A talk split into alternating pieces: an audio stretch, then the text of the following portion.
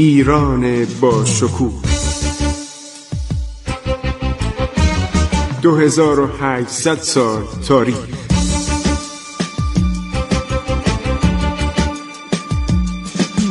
عبور از تاریخ.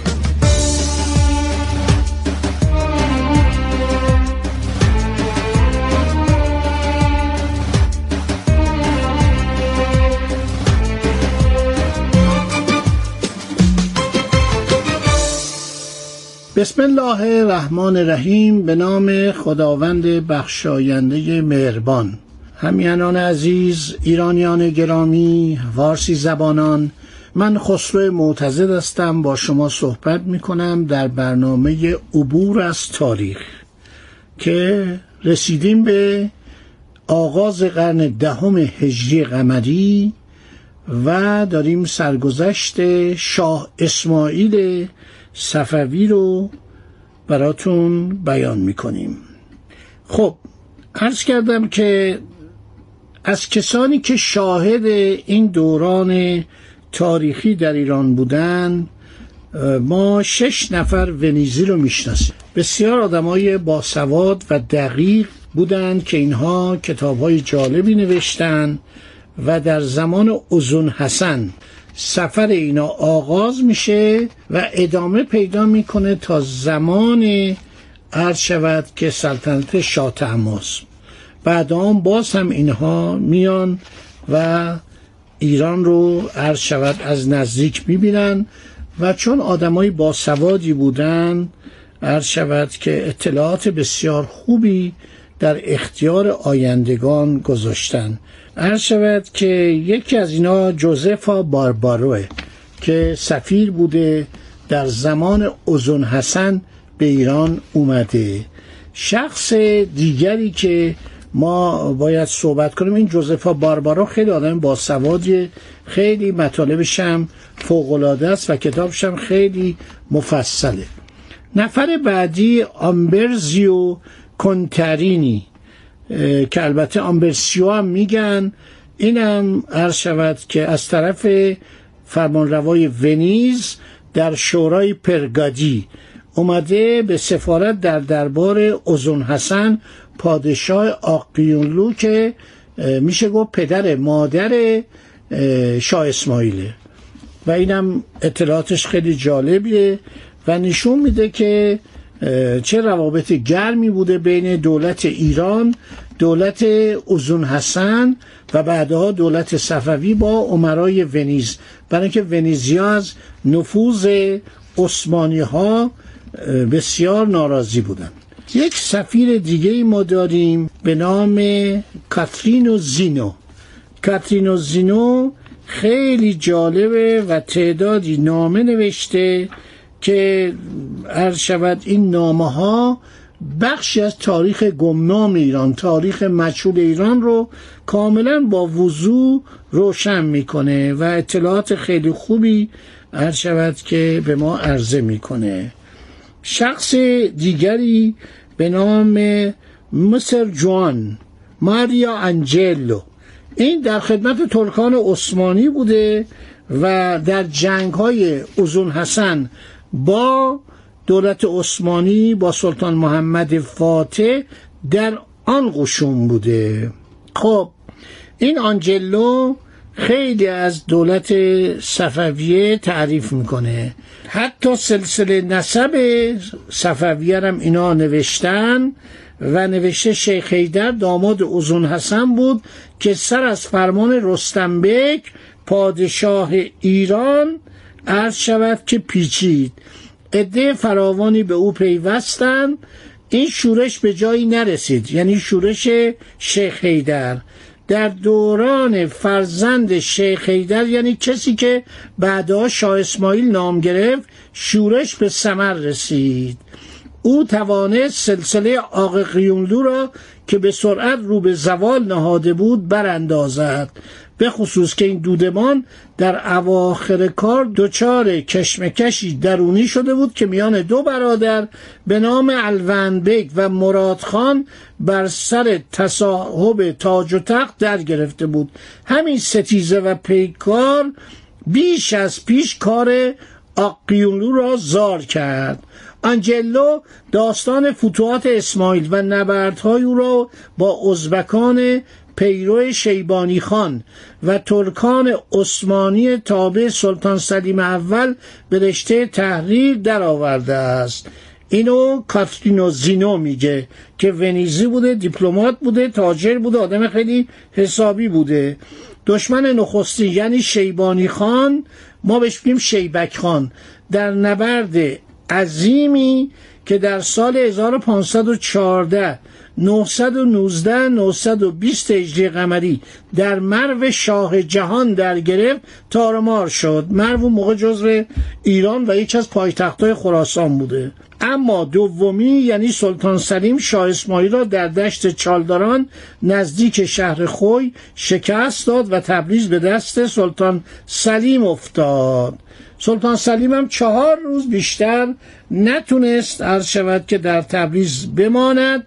به علت سیاست سرزمین سوخته که ایرانیا استادش بودن از زمان پارتیان و همینطور افتادن بیماری مشمشه به جان اسبا ناچار شد تبریز رو بعد از چهار روز ترک کنه یه بهانه آورد آقا فلانجا شورش و ما باید بلنشیم بریم.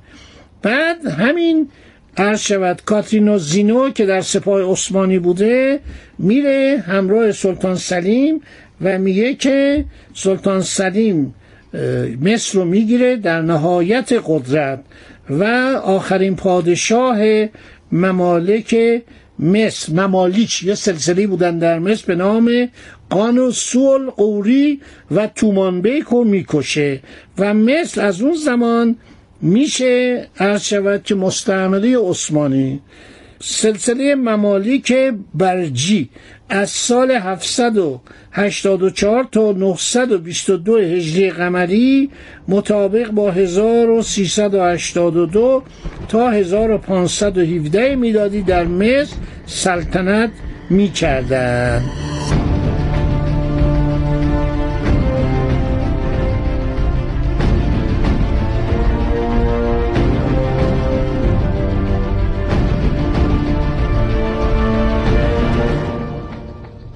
خب ما یه سفرنامه دیگه هم داریم از مجموعه راموزیو که یک معلف گمنامه که بین دمشق و حلب و ایران بازرگانی می‌کرده. بیش از هشت سال یعنی از 1511 تا 1520 یعنی 916 تا 925 هجری در ایران زندگی می‌کرده از نزدیک شاهد دوران پرشکوه شاه اسماعیل بوده. بسیار آدم دقیقی بوده و از شهر تبریز صحبت می‌کنه و یک شخص دیگه ما داریم به نام وینچنتو د الساندری که این سفیر ونیزه که در سال 1571 میشه 978 979 هجری قمری وارد دربار شاه تماس میشه. ونیزیا و اروپایا معمولا چون از پس دولت عثمانی بر نمی اومدن و چه در زمین و چه در دریا شکست میخوردن اینا علاقه داشتن که یک دولت شرقی بیاد به کمک آنها. و این دوران طولانی یعنی دورانی است که دولت عثمانی ما رو امتحان می‌کنه که آیا می‌تونه ما رو مثل عربستان بگیره؟ میگه نه نمیشه. می‌تونه ما رو مثل بین اللهره یعنی عراق و سوریه و فلسطین و اردن و لبنان تصرف کنه؟ میگه نمیشه. یمن و اینا گرفته بودن ولی از پس ایران بر نمی اومدن در صورت این سفرنامه خیلی به ما کمک می‌کنه. سفرنامه کاترین و زینو که اینا رو در قرن 19 هم بیشتر انگلیسی ها و دانشمندان تاریخ شناس انگلیسی و اروپایی پیدا کردن درست کردن. آنچه برای ما مهمه که اینها به توپ مجهز بودن. اینا توپ داشتن ما توپ نداشتیم. اینا توپخانه داشتن ما نداشتیم.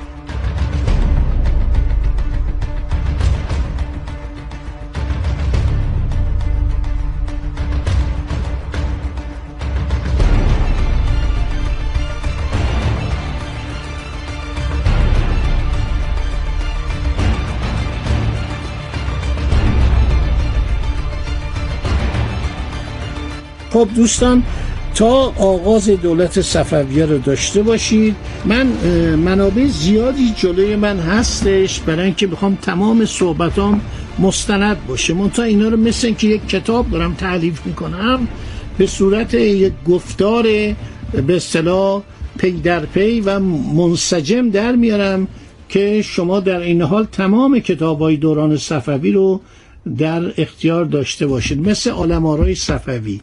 از کتاب تذکرت الملوک هم استفاده می کنم زبدت و تواریخ هم کتاب بسیار جالبیه که درباره شیخ صفی الدین اردبیلی صحبت کرده. سلسله صفوی سلسله بزرگیه و یک سلسله است که نامش در دنیا ماندگار شده. عرض کردم دو هزار تا سه هزار کتاب درباره صفویه نوشتم و چقدر مقالات شد تعداد مقالات برسه به پنجاه هزار تا. بسیاری از دانشمندان هنوزم درباره صفویه دارن کار و تحقیق می‌کنن. خب دوستان این یک رب ساعت ما تمام شد. انشالله در برنامه بعد باقی ماجراها رو برای شما عزیزان خواهم گفت. خدا نگهدار روز خوبی داشته باشید. عبور از تاریخ.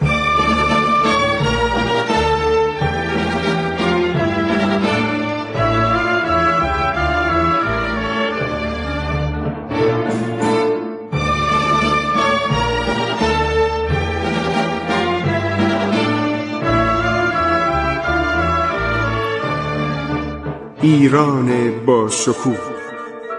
2800 سال تاریخ. سرگذشت ایران ما به روایت خسرو معتزد.